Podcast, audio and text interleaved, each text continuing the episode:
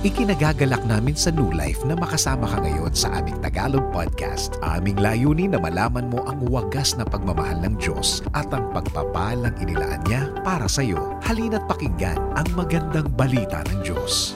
Alam niyo po, um, napakagandang kalagayan na meron tayo ngayon na tayo ay pinili natin, po, nag-decide tayo na tayo ay makinig ng salita ng Diyos. Alam niyo po ba yon? Kayo po ay gumawa ng isang napaka-quality decision sa inyong buhay na kung saan hindi po yan ordinaryong desisyon. Yan po ay isang spiritual na desisyon, if I may call it that way na po. Isang spiritual na desisyon na kung saan pinili natin sa dinami-dami ng mga appointments na pwede natin gawin ngayong araw na ito.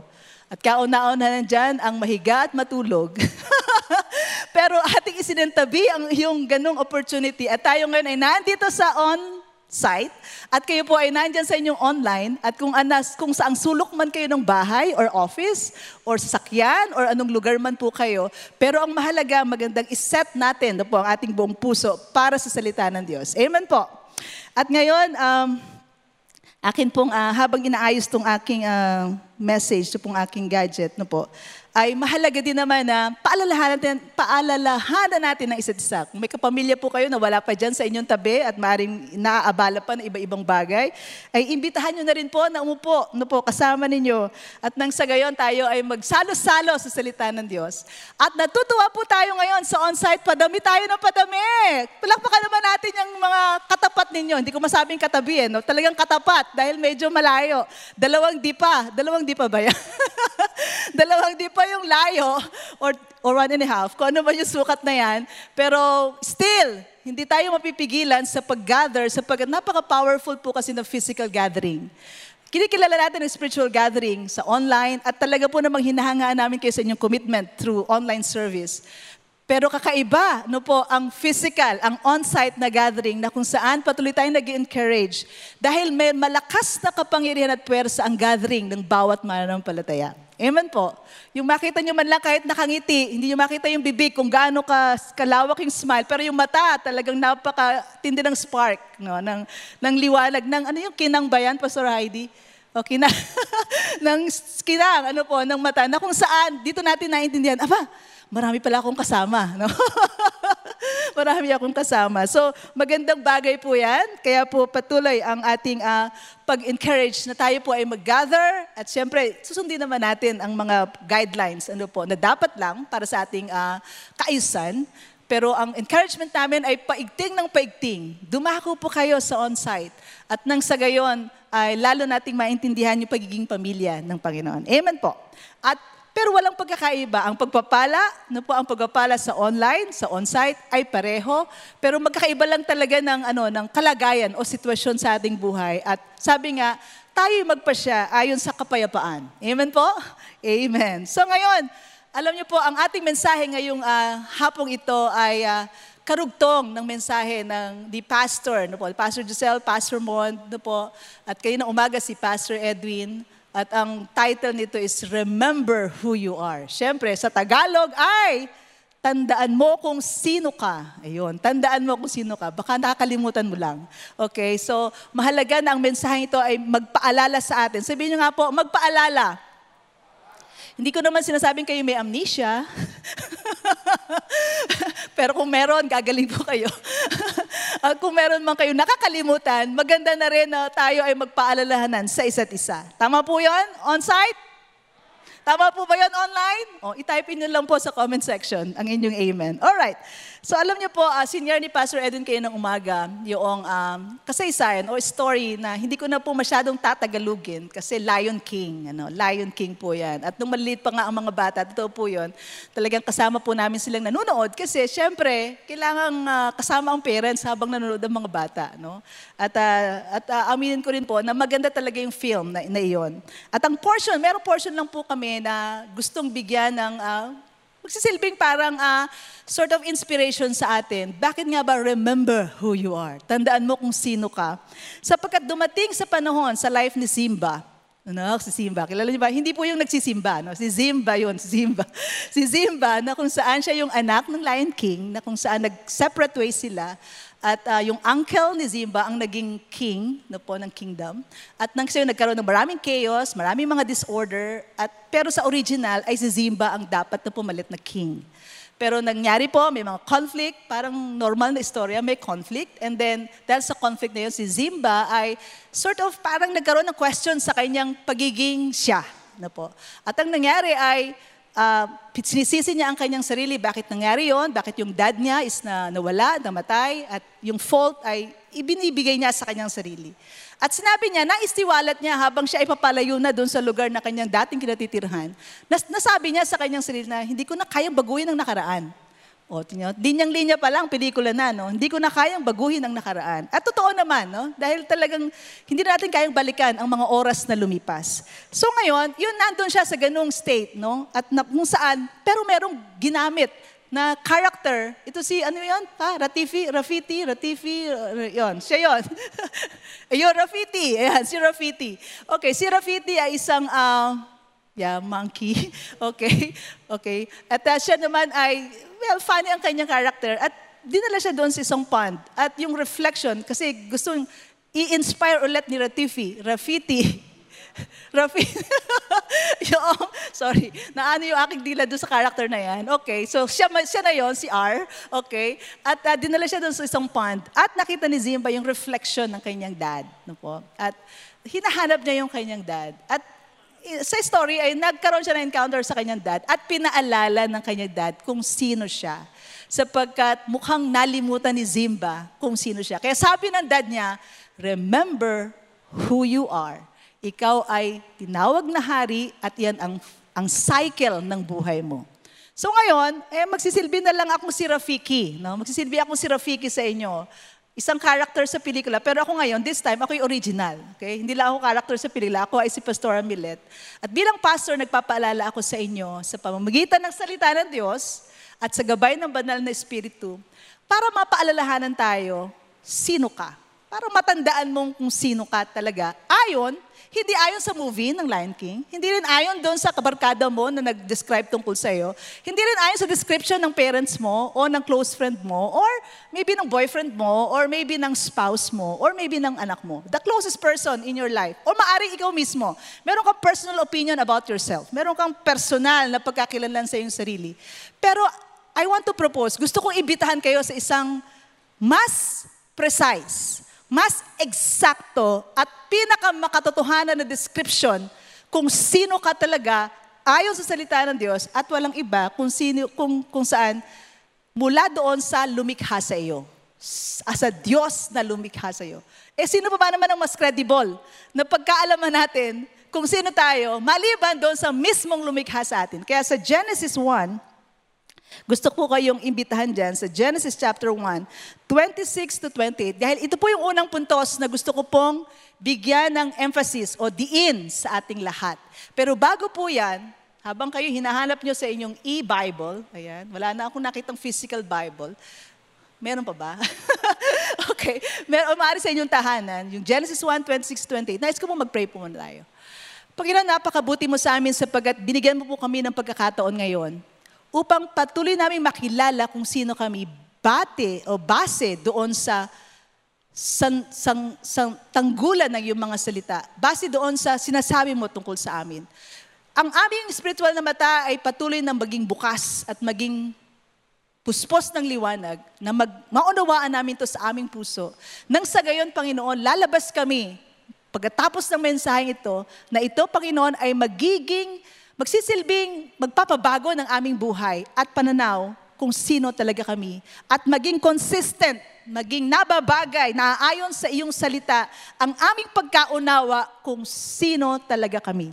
Salamat po, Panginoon. Ito po yung dalangin namin at tinatanggap na po namin to sa pangalan ni Jesus. Amen at amen. Alam niyo po ang ating mga pastors, Giselle and Maylene, ay patuloy, no? Ito yung tinig, no, na ating patuloy na ipinapakalat yung arising. At yung pag-angat natin, pagtaas natin, ay sa pamamagitan ng ating intimacy with God. Yung ating ma- malapit na koneksyon at relasyon sa Panginoon.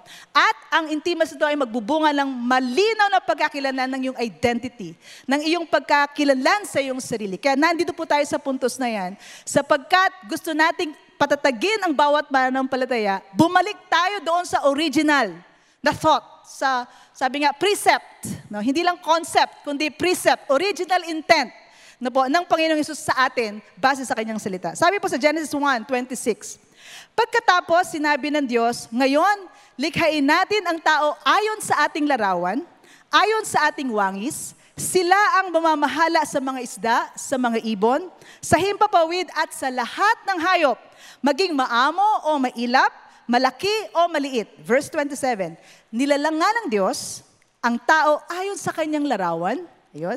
Sila'y kanyang nilalang na isang lalaki at isang babae at sila'y pinagpala niya. Sinabi niya, magpakarami kayo, punuin ninyo at magsubdue kayo. At ang, ang rest ay napakamakapangyarihang thrust o pagbibigay ng Diyos ng kapangyarihan at autoridad sa babae at lalaki na mamahala sa buong sangnilikha. Ngayon, ang nais po nating bigyang diin ay, ikaw ay nilikha ng Diyos base sa kanyang larawan at base sa kanyang wangis. Yan ang unang katotohanan gusto nating bigyan ng diin at bigyan at patuloy na pagliwanagin sa ating mga puso. Ang pagkalikha sa iyo ng Diyos ay bate o base, batay doon sa kanyang kalikasan at base sa kanyang kasarian. Ano po? Sa kanyang karakter, sa kanyang uh, uh, kapangyarihan. Ano po, sa kanyang kalikasan. So ano pong ibig sabihin nito na nilikha ang Diyos? Alam niyo po, kung mapapasin po natin yung book ng Genesis, lalo na sa chapter 1, chapter 2, yung pagkalikha sa ibon, sa mga nilalang sa himpapawid, ang ginawa ng Panginoon, nagsalita siya sa himpapawid o magkaroon ng mga nilalang na lumilipad. At nung at nagkaroon nga at nung nag, gusto niyang likhain yung mga vegetation, yung mga gulay, yung mga puno, yung mga yung mga herbs, Nagsalita siya sa lupa, o magkaroon kayo ng mga halaman, magkaroon kayo ng mga puno na namumunga, na makakain. So yun, nagsalita siya sa lupa. At nung gusto niya magkaroon ng mga aquatic or marine life, na po, ng mga buhay sa tubig, sa dagat, nagsalita siya sa dagat, sa mga sa sea waters, o magkaroon ng isda, magkaroon ng mga nilalang na pang, pang tubig. Pero kakaiba, nung nilikha niya na ang tao, ang kinausap niya, hindi lupa, hindi tubig, hindi hangin. Ang kinausap niya sino? Ang kanyang sarili. Ang kanyang sarili. Bakit? Dahil nga ang pagkalikha niya sa iyo at sa akin ay tayo'y mula sa Kanya. Mula tayo sa Kanya. Hindi tayo, hindi lang tayo mula sa lupa, bagamat ang pagkalikha sa atin, sa ating physical, ay nagmold ang Diyos ng lupa. Pero ang kakaiba na ginawa ng Diyos ay hiningahan niya ng buhay ang unang babae at ang unang lalaki na iyang buhay na yan ay binigay niya sa tao. Iyan ang dahilan bakit ikaw ay hindi katulad ng pet na gustong-gusto mo. Mabuti na lang, no? Na hindi ka nagmula sa, ay ko kung merong merong pet dito ng, ng monkey, I don't know kung meron. Kung meron man, pero hindi ka mula dyan. Okay? Hindi, ka, hindi yan ang lahi mo. Okay? At uh, ang ating ang ating katotohanan na gustong bigyang diin, ikaw ay mula sa Diyos. Ikaw ay mula sa puso at kalooban ng Diyos. Ang kalikasan ng Diyos, nung likhain ka niya, ay inihinga niya sa iyo. Kaya ang buhay na inihinga mo yon ay hininga ng buhay. Amen. Amen. Kayo po ba'y natutuwa? Amen. Kita-kita kita ko naman ang iyong katuwaan. Okay?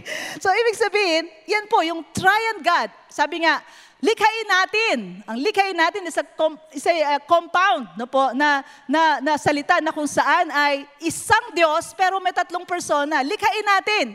Kinausap niya, ang, nagdang-usap-usap ang tatlong persona, ang Diyos Ama, Diyos Anak, at ang Diyos Espiritu Santo. Magkaisa tayo. Likhain natin ang tao ayon sa ating image and likeness. Amen po. Kaya yan ay isang katotohanan na napakaganda rin maging pundasyon natin na isang Diyos, tatlong persona. Diyos Ama, Diyos Anak, at Diyos Espiritu Santo. Amen. Ngayon, iyan yung unang katotohanan na nais nating bigyang diin. Ako ay nilalang ng Diyos ayon sa kanyang wangis. Ayon sa kanyang larawan. Sabihin nyo nga po, kaganda namang nilalang. O pag lalaki ka, syempre, kagwapo namang nilalang. Ayan. Hindi lang sa physical, kundi sa iyong kalooban at sa iyong espiritu dahil kay Kristo Jesus. Amen po. Masaya po ba kayo? Kayo po ba yung nagising dyan sa katotohanan yan? Amen. So, iyan po ang gusto nating bigyang diin. Dahil sabi nga ng Panginoon, ay uh, binigyan tayo din ng authority.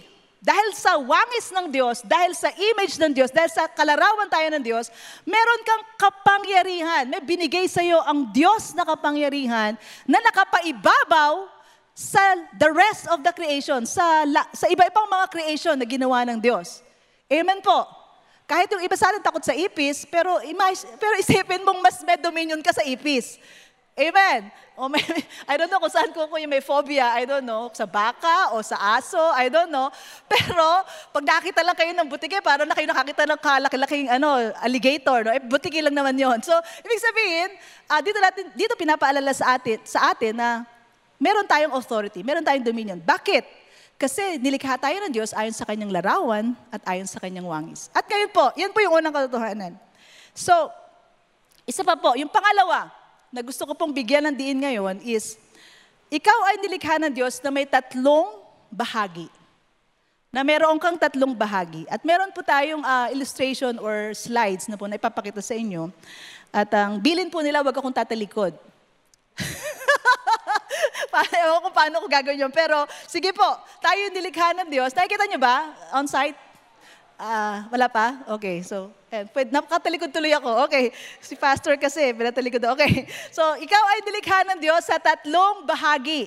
Na po, ang tatlong bahaging yan ay ang, ano po, yan, yung ating spirit, yung ating soul, at yung ating katawan. Ang ating spiritu, ang ating kaluluwa, at ang ating katawan. Kaya naman po, ako ay nakikita nyo dahil ako po ay may mukha, at meron po akong katawan. Kung wala po akong katawan, hindi nyo na po ako makikita. Kaya po yung katawang na yan, ang nagbibigay ng lisensya sa inyo, lisensya sa akin, kaya tayo may karapatang, nandito pa tayo sa earth na ito, sa physical world na ito. Kaya pasalamatan niyo po ang Diyos sa inyong mga katawan. Amen. Amen. Ayan, tuwan-tuwa naman kayo kasi kayo po yung mga gwapo at maganda. Purihin ang Diyos na po. Nakakatuwa naman talaga yan. At mag-celebrate kayo sa inyong bahay, kahit nasa online kayo, na kayo ay mayroong katawan na malakas, malusog, at kung meron bang karamdaman, ang kagalingan ng Diyos ay dumaloy sa inyo. Amen po. At ngayon, magpo-focus po tayo doon sa dalawang aspeto. Ito po yung ating kaluluwa at yung ating espiritu. Unahin po natin, ano po, yung ating, uh, sabi nga, yung sinasabi doon sa Jeremiah 31, 33. Sige, babasahin ko po ito sa inyo. Sabi po rito, ang salit, hindi, sinabi pa ng Panginoon, ito po, ito ang bagong kasunduan na gagawin ko sa mga mamamayan ng Israel. Pagdating ng araw na iyon, itatanim ko sa isipan nila ang utos ko at isusulat ko ito sa mga puso nila. Ayon. So, itatanim sa isipan and then isusulat sa puso. And then, sa English po kasi, ay meron pong binanggit dyan na inward parts. Ayun, sabi po sa English, But this shall be the covenant that I will make with the house of Israel. After those days, saith the Lord, I will put my law in their inward parts. So, inward parts. So, dalawa yung inward parts. Kaya yung ating soul at yung ating spirit. Yun ang inward parts. And write it in their hearts and will be their God and they, they shall be my people. Ngayon po ito. Sabi sa Psalm 51 verse 6, Behold, You desire truth in the inward parts. And in the hidden part, ayun, may inward parts, tapos merong hidden part. So dalawa yung inward parts, pero merong mas inward part.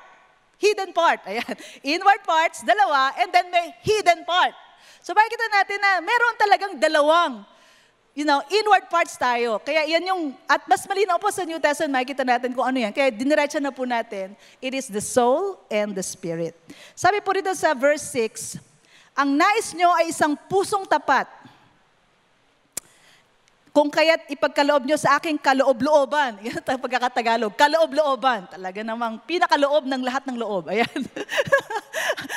And then, ang karunungan. So, meron talagang dalawang parts. Ngayon po, dito natin makikita na merong distinction ang kaluluwa at ang espiritu. At uh, lalo po nating maano yan, na maintindihan na yung, yung tatlong bahagi na yan, so magfo-focus po tayo dito sa dito sa ating uh, spirit and soul. Sabi sa 1 Thessalonians 5.23, bakit natin na-identify na ang binabanggit na inward parts ay ang soul and spirit? Kasi po dito sa verse 23 ng 1 Thessalonians chapter 5, at inaanyahan ko po kayo na makapagsulat kayo ng mga verses na dahil magandang balikan niyo po ito para patuloy nyo makilala, sino ba ako? Ano ba yung composition ko? No? Ano ba yung kayarian ko? Okay. So 23, pagkabanalin nawa kayong lubos ng Diyos na siyang nagbibigay ng kapayapaan at naway panatilihin niyang walang kapintasan ang buo ninyong pagkatao. Ang espiritu, kaluluwa, at katawan hanggang sa pagbabalik ng ating Panginoong Heso Kristo. Kung sa Psalms, hindi diretsahan kung, anong, kung ano yung inward parts, sa Thessalonians, diretso na. No? Diniretso na. Na ito ay ang ating spiritu, yung ating kaluluwa, at yung outer natin, yung ating katawan. So, dito natin makikita na tatlong bahagi ka. Sabi niyo nga po, tatlo. Sabi ng mga bata, taklo. Ayan. So, tatlo. No? Tatlo. So, ibig sabihin, ginigising ko lang po kayo. So, tatlo. No? Tatlong bahagi ka. Sa Hebrews 4.12, ito po, mas napaka-supportive ng text na to, ng talatang ito. Sapagkat buhay at mabisa ang salita ng Diyos at higit na matalas kaysa sa alinmang espadang magkabila ang talim. Tumatagos ito hanggat kaluluwa at espiritu. Ayun. At hanggang sa, ayun na, kasukasuan at kaloob-looban ng buto. Grabing description. So tatlo yun, no po? Kaluluwa at spiritu, tapos joints and marrow, yung physical na po yan. Nalalaman ito ang pinakamalalim na iniisip at hinahangad ng tao. So ang salita ng Diyos, ang salita ng Diyos ang nagbibigay ng malinaw na pagkakahiwalay at pagkakaiba ng tatlong bahagi ito ng pagkatao mo. So, kinikilala niyo po ba na kayo ay espiritu na may kaluluwa at kayo ay naninirahan sa katawang ito? So yun, yun yung divine order. Na po, yun yung divine order. Yun yung pagka, pagkalikha ng Diyos sa atin. So ngayon, dito natin makikita rin na ang Diyos, no po, ang Diyos mismo, ang nagdisenyo na ito sa ganitong, kapa, sa ganitong kaparaanan. Ang buhay na salita ng Diyos, ang nagbibigay sa atin ng malinaw na discernment, malinaw na pagkaunawang kung paano natin ma-identify ang tatlong components na ito o aspeto na, yun, na ito ng iyong pagkatao. Mahalaga ito sa atin para hindi tayo na-confuse. Nalaman natin kung sino dapat ang nangunguna, sino yung dapat na pinapangunahan, at sino yung dapat na inaalagaan. Amen po. Pag, sin, pag, pag ito nagkagulo-gulo, baka yung hindi dapat manguna, nakatawan, yun, yun ang pinapanguna mo. O kaya, ang pinapanguna mo yung kalo mo, hindi naman siya dapat ang manguna. Ang dapat na manguna ay ang iyong spirito. Bakit po? Matuklasan po natin niya maya-maya. Excited na po ba kayo? Yeah, thank you, thank you. Luke 1, 46 to 47. Tingnan niyo po yung pagkaka-describe ni Mary. No po. Sabi po dito, at sinabi ni Maria, buong puso kong pinupuri ang Panginoon. Buong puso. At nagagalak ang aking espiritu. Ayun. Sa Diyos na aking tagapagligtas. Ang puso niya ay nagpupuri sa Panginoon, pero ang kanyang spirito ay nagagalak sa Diyos. So yung pagkakaiba ng dalawang inner parts na yon, ng inward parts na yon. Amen po. Ngayon, pangatlong puntos, tingnan naman natin. So kung dalawa yung inward parts, ito yung ating kaluluwa at ang ating spiritu. So ngayon, ano naman ang tatlong bahagi ng soul o ng ating kaluluwa? Meron din po tayong diagram dyan sa likod. Eh, pinagbilinan po talaga akong magtatalikod. So, kayo na po bahala magbasa sa likod. Okay po ba yun? Alright. So ngayon, ang, ang tatlong parts ng ating soul ay ang ating mind, ang ating kaisipan, ang ating kalooban, ang ating will, at yung pong ating emotion, damdamin, ayan. Ang makadamdamin, yan, na bahagi natin. So, three parts. Ano po ba yung mind?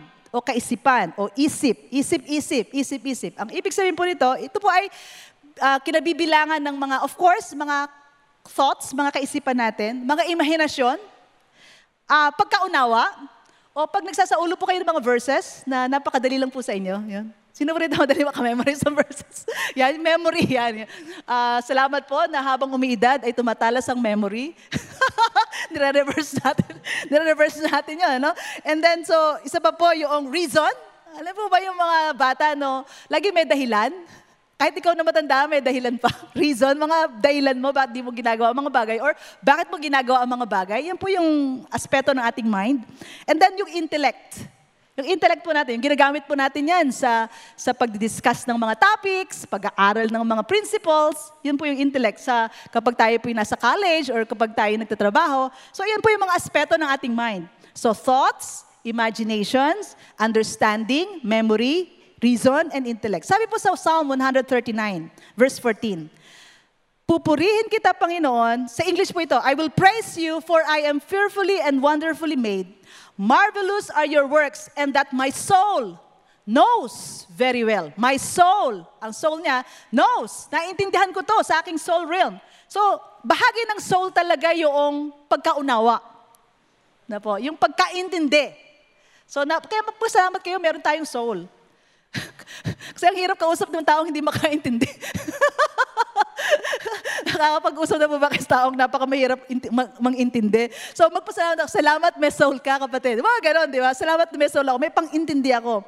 At my soul knows it very well. So maganda na ang ating kaluluwa, naiintindihan itong mga bagay ito. Kaya ang ating komunikasyon ngayon, yeah, mga spiritual truths ito, pero pinoproseso ito ng yung spirit sa yung mind para maintindihan mo. Kasi napakahalagang maintindihan mo to even sa iyong kaisipan. Sabi-sabi sa Lamentations, chapter 3, verses 19 to 22. Ito po, napakasakit, Kuya Eddie. Ay, hindi pala yan. Napakasakit isipin ang mga paghihirap at pagdurusa ko.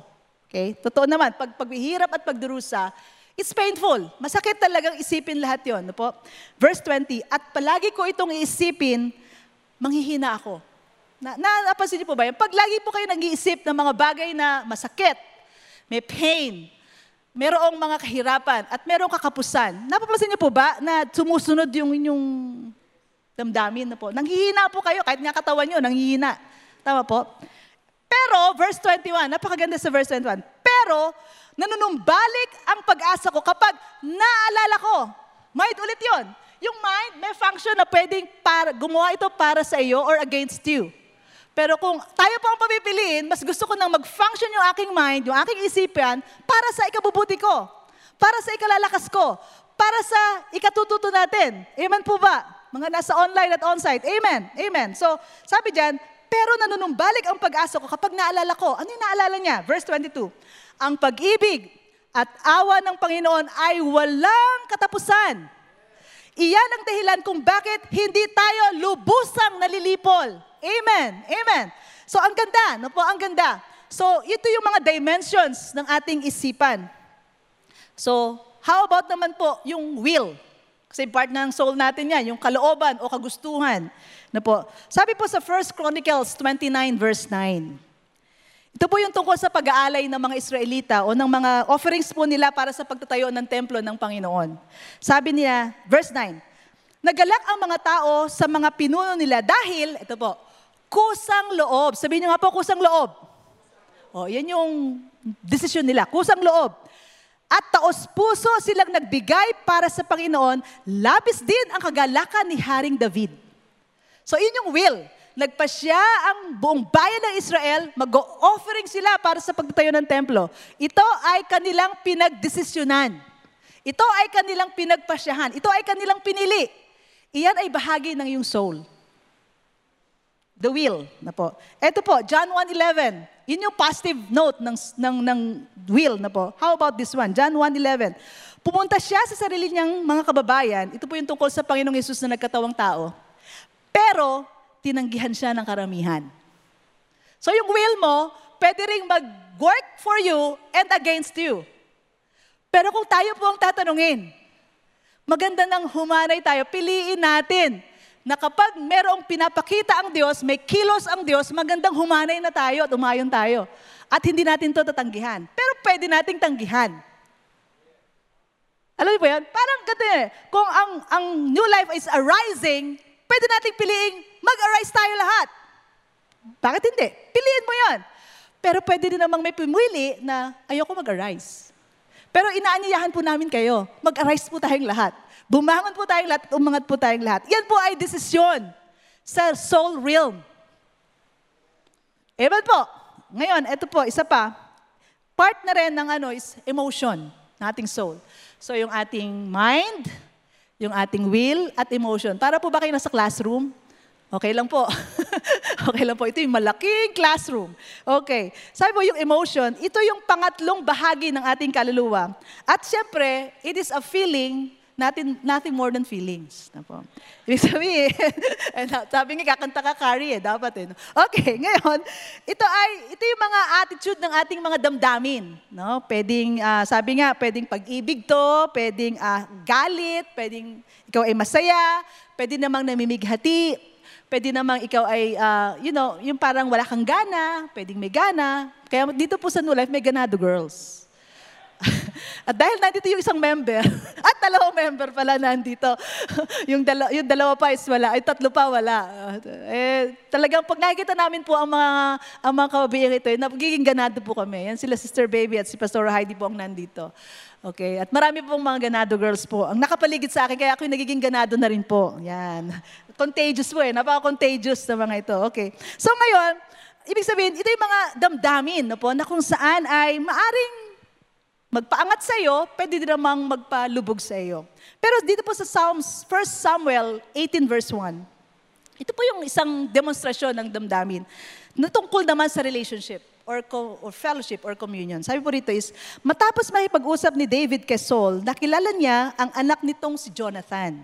Naging matalik silang magkaibigan, si Jonathan at si David, at mahal na mahal ni Jonathan si David, gaya ng pagmamahal niya sa kanyang sarili. Yung gantong function ng emotion na kung saan na, na kasama sa yung soul, ay pwede mong magamit. Ito yung ating, pinag, uh, ating fina-function sa ating relationship. Kaya tayo may affection, may care. Ano po? Nagpapasalamat ba kayo na may soul kayo? Salamat naman, siyempre. Ano po? Na meron tayong mga damdaming ganito. Eh, pwede namang galit. Pwede namang yung mga iba pang uri ng damdamin. Psalm 42 verses 1 to 3. Tulad ng usang sa tubig ng ilog ay nasasabik. O Diyos, ako sa inyo'y nananabik. Ako'y nauuhaw sa inyo, O Diyos, na buhay. Kailan pa kaya ako makakatayo sa presensya ninyo? Araw-gabi, luha ko lang ang pagkain ko. Napaka, talagang napaka-rich ng emotions na to. Habang sinasabi sa akin na aking mga kaaway, nasaan ang Diyos mo? Di ba? Kapag merong taong nagko-question sa Diyos mo, yung naapektuhan ang iyong kaluluwa, naapektuhan ang iyong emotions. Nagiging agitated ka, lalo na kapag may persecution. Nainis ka. Bakit? Kung bakit kung kailan mo sinusunod ang Diyos, ang dami kumukontra. Parang gano'n, no? So yung emotions mo, may effect yon At yun yung soul realm. So, naiintindihan niyo na po ang inyong sarili. At naiintindihan ko na po ang aking sarili unti-unti, ano po, sa biyaya ng Panginoon. So, ito po yung ating napag-isipan o na, naintindihan ngayon. Ang ating soul realm, ay may mind, may will at emotions. Eh, paano naman po yung spirit? Ito yung hidden part. Okay, yung hidden part, yung ating spirit. So, ito yung kumpleto na composition po natin. At meron din pong tatlong bahagi ang ating spirit. Nasa likod ko po ang ang ang, ang ating diagram po diyan, diagram, diba? Parang ginawa tayong ano, mechanical. Pero yan po yung kalooban o yun po yung aspeto o bahagi ng ating spirito. Una, conscience. Pangalawa po, nandiyan na po ba? Fellowship and then intuition. Andito na po. O, hintayin po natin. Okay, so it's up na po. So conscience, fellowship, at intuition. Mamaya po may quiz. Eh, hindi po, wala po, wala po. So, ibig sabihin, ito po yung mga bahagi ng ating spirito na dapat po nating maintindihan sapagkat ang kauna-unahan po yung conscience. Alam niyo po, ang konsensya, hindi po to yung uh, advertisement na ako ang iyong konsensya. No? Uh, hindi po yun yun. Pero dito po natin makikita na ang konsensya po natin, ito yung bahagi ng ating spirito na may pagkaunawa kung ano ang tama, kung ano po ang mali. Na po, ito po yon. Ito rin po yung ating pagkaunawa sa ating spirito kung ano yung dapat na, yung, kung ano yung dapat nating i-condemn at kung ano yung dapat nating i-justify. Na po? So, ibig sabihin, ito yung function ng ating spirito nagpapaalala sa atin. Romans 9, na po, verse 1.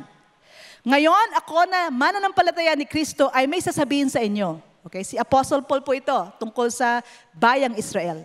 Totoo ito at hindi ako nagsisinungaling. At pinapatunayan ng banal na Espiritu sa aking konsensya. Yan po yung pagkakatagalog. No po. Pinapatunayan ng banal na Espiritu sa aking konsensya, sa conscience. So, Spirit ng God sa bahagi ng spirito mo na konsensya. Na po, na totoo ang sasabihin ko. At nilitanya na po ni Apostle Paul yung kanyang saloobin tungkol sa napakalalim na pag-ibig niya sa bayang Israel. Nasukdulan pa nga in-express niya na, Panginoon, kung ipapahamak mo sila, ipahamak mo na rin ako. Ganon katindi, spirit to spirit the understanding. At nakita naman ni Apostle Paul kung gaano katapat ang covenant ng Diyos sa bayang Israel. Amen po. So ito po yung kalagayan ng ating spirito na merong access ang banal na spirito sa ating konsensya. Kung ano ang dapat dating panghawakan na panig sa Diyos at kung ano yung dapat dating hindi panghawakan na hindi galing sa Diyos. Napakatindi ng ating spirito na sinatawag nating konsensya.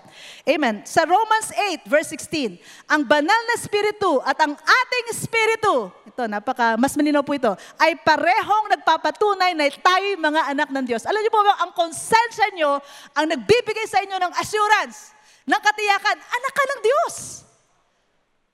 Sa gitna ng napakaraming sitwasyon, mga hadlang o problema o pagsubok sa iyong buhay, yung konsensya mo ang kumakausap sa iyo at nagbibigay sa iyo ng katiyakan, anak ka ng Diyos. Galing ito sa banal na Espiritu ng Panginoon. Amen. Amen.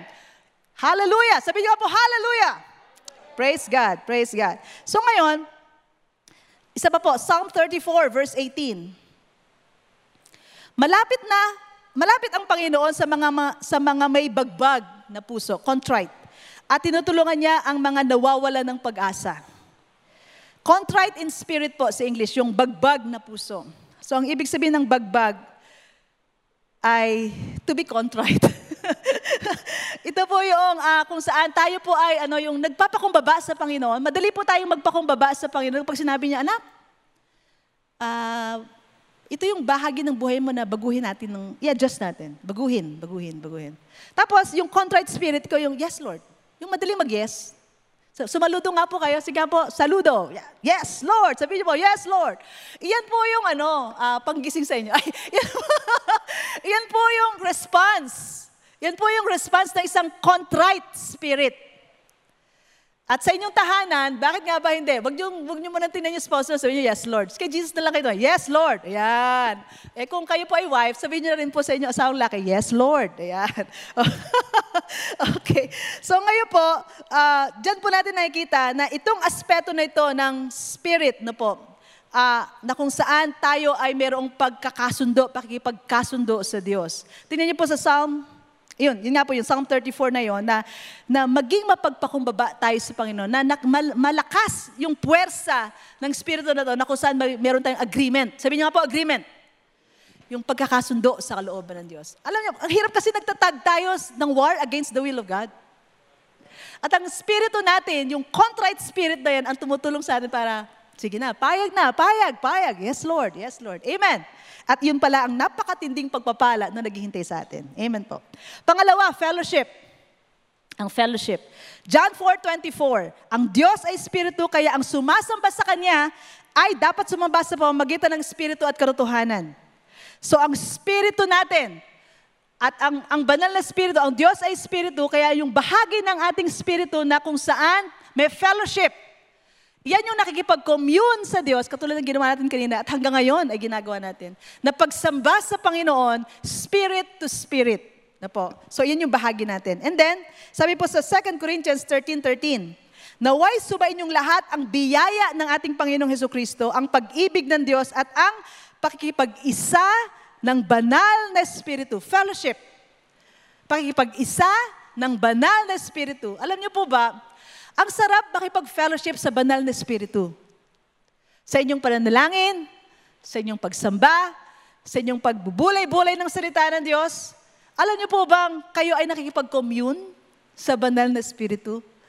Sa tatlong persona mismo ng Diyos na hinahayaan mong magsalita siya sa iyo at hinahayaan kanyang magsalita ka sa Kanya? Amen po. Napakagandang kalagayan po yan sa ating buhay. Amen po. Ngayon, yun po yung fellowship, ito yung ating communion, pakikipagniig, pakikipag-fellowship natin sa ating Panginoon.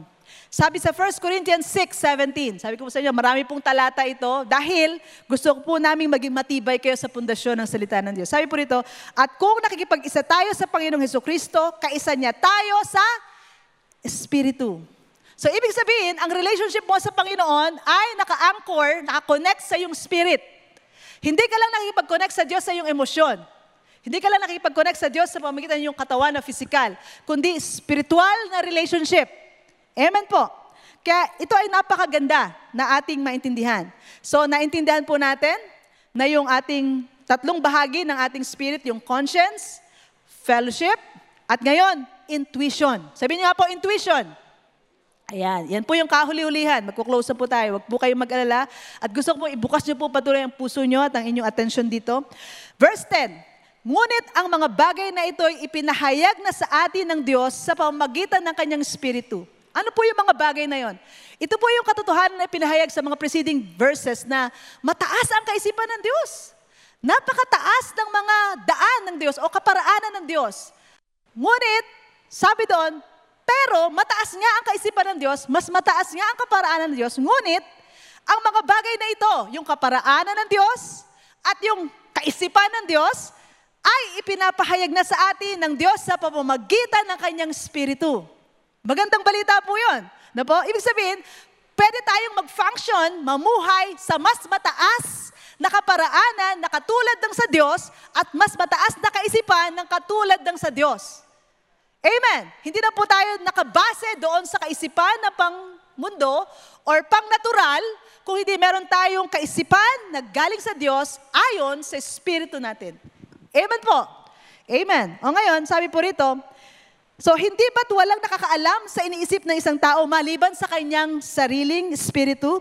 Gayon din naman, walang nakakaalam sa iniisip ng Diyos maliban sa kanyang espiritu. At ang espiritu na ito ng Diyos ang tinanggap nating mga mananampalataya. So tinanggap natin ito, isang espiritu na buhay sa presensya ng Diyos upang malaya ka na malaman anong iniisip ng Diyos. Ano ang kaparaanan ng Diyos? At ito ang lakaran mo, mas mataas sa sistema ng kaisipan ng mundong pinagsilangan mo. Amen po. Amen po. Palakpakan nga po natin ang Panginoon dyan. Praise God, praise God, praise God. I pray na matanggap po ninyo ito ng buo. Kaya nga, ito yung ating pinapangaral sa, sa atin no po, sa pamamagitan ng mga salitang mula sa banal na Espiritu at hindi mula sa karunungan ng tao, ipinapangaral namin ang espiritual na mga bagay sa mga taong, ito po, sa mga taong pinapanahanan ng Espiritu. Ang mabawat pananampalataya ni Kristo Jesus ay pinapanahanan ng Espiritu ng Diyos. Ngunit, sa taong hindi pinapanahanan ng Espiritu ng Diyos, hindi niya tinatanggap ang mga aral mula sa Espiritu. Dahil para sa kanya, ito ay kamangmangan. At hindi niya ito nauunawaan. Kaya noong pong hindi pa tayo believer, hindi natin maintindihan ng Bible. Pero ngayon believer na tayo, naiintindihan natin ang salita ng Diyos. Amen po. Dahil ang mga bagay na ito ay naunawaan lamang sa tulong ng Espiritu. Sa taong pinapanahanan ng Espiritu, naunawaan niya ang mga bagay na ito, ngunit hindi naman siya maunawaan, ito po, hindi naman siya maunawaan ng mga taong hindi pinapanahanan ng Espiritu ng Diyos. Kaya nga po, sino ba ang nakaalam ng iniisip ng Diyos? Sino ba ang makapagpapayo sa Kanya? Ito po ang mabuting balita. Ngunit tayo, taglay natin ang pag-iisip ni Kristo. Kaya nakakaunawa tayo. Amen po. Sabihin niyo po, nakakaunawa ako.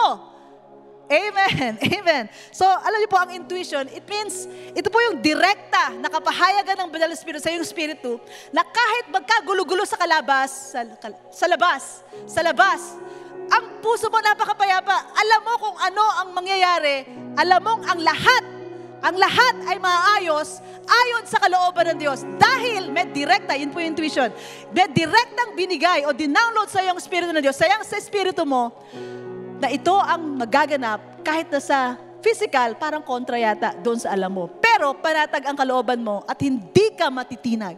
Yan po yung intuition. Amen po. Amen. Praise God. So ngayon, dito natin nakikita ang yung tatlong bahagi. Ang divine order, pangunahin mo ang iyong spirito sa iyong kaluluwa at hayaan mong pagharian ng iyong spirito ang iyong katawan. Huwag mong babalik rin ang divine order na yan. Huwag mong hayaang manguna sa iyo ang katawan mo at huwag mong hayaang manguna sa iyo ang damdamin mo kung hindi ang manguna sa iyo ay ang spirit being mo dahil iyan ang divine order. Iyan ang kaayusan ng Diyos ayon sa pagkalikha niya sa iyo. Kaya sa pagsamba at sa pagpupuri, huwag kang mag-engage lang sa emotion. Huwag kang lang mag-engage physically present, pero you are absent. Ano niyo po yun? Mag-engage ka sa pagsamba sa spirit being mo. At yakagin mo, alam yun, tipurin mo yung iyong component. Ang iyong spirito, kaluluwa at katawan, pag-isahin mo, ayon sa panguna ng Banal na Espiritu. Amen. Yan po yung puso na tinatawag sa Biblia. Ang puso po, ang ibig sabihin, kapag nakabasa po kayo ng term na heart or puso, ito yung, ang, yung Espiritu ay nagda-navigate. Sa pamamagitan ng iyong konsensya, pinapangunahan ang iyong damdamin, ang iyong kaisipan, at ang iyong kalooban. Kaya ngayon, kapag sinabi, manampalataya ka sa Diyos, ang ibig sabihin, at sinabi mo, nananampalataya ako, ang ibig sabihin noon, ang iyong espiritu ay nakumbinsi na ang kalooban mo, inayos ang damdamin mo, at kinumbinsi kang magdesisyon, sampalatayan mo ang Panginoong Yesus. Or sumunod ka sa kanyang kalooban. Or yung tawag niya sa iyo, yung, sinas, yung nakikita mong inaakay sa iyo ng Panginoon, yun ang sinusunod mo. Iyon ang puso mo, yun ang kalagayan ng iyong puso. Amen po. Praise God. At ngayon, bilang aplikasyon, ganito po. Bibigyan ko pong diin, sa pamumuhay mo sa bawat araw, lagi mong tandaan, ikaw ay spirit being. Ang espiritu mo na pinanganak ng banal na espiritu at mula sa banal na espiritu ang nakakaunawa ng pinakamatatag na pundasyon ng buhay na ito ayon sa salita ng Diyos.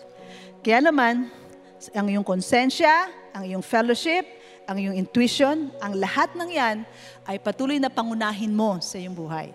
Huwag mong i-deny, huwag mong tanggihan kapag ang konsensya mo nakakipag-usap sa iyo. Makinig ka. Dahil iyan ay safe, no? ligtas na pangunahin sapagkat iyan, nung kumilala ka kay Kristo Jesus, ang spirito mo ay pinanganak ng banal na spirito. Pangalawa, palakasin mo ang iyong buhay pagsamba. Palakasin mo yung buhay panalangin mo. Palakasin mo yung buhay para sa salita ng Diyos. Katulad ng ginagawa mo ngayon. Patuloy ka. Magpatuloy ka lang. And then, siyempre, sanayin mong gamitin yung spiritual senses mo. Sabi sa Hebrews 5.14, last verse na po ito. Ang matigas na pagkain ay para sa mga may sapat na gulang at dahil sa pagsasanay ay marunong ng kumilala ng pagkakaiba ng mabuti at masama. Spiritual senses. Ano ibig sabihin nito?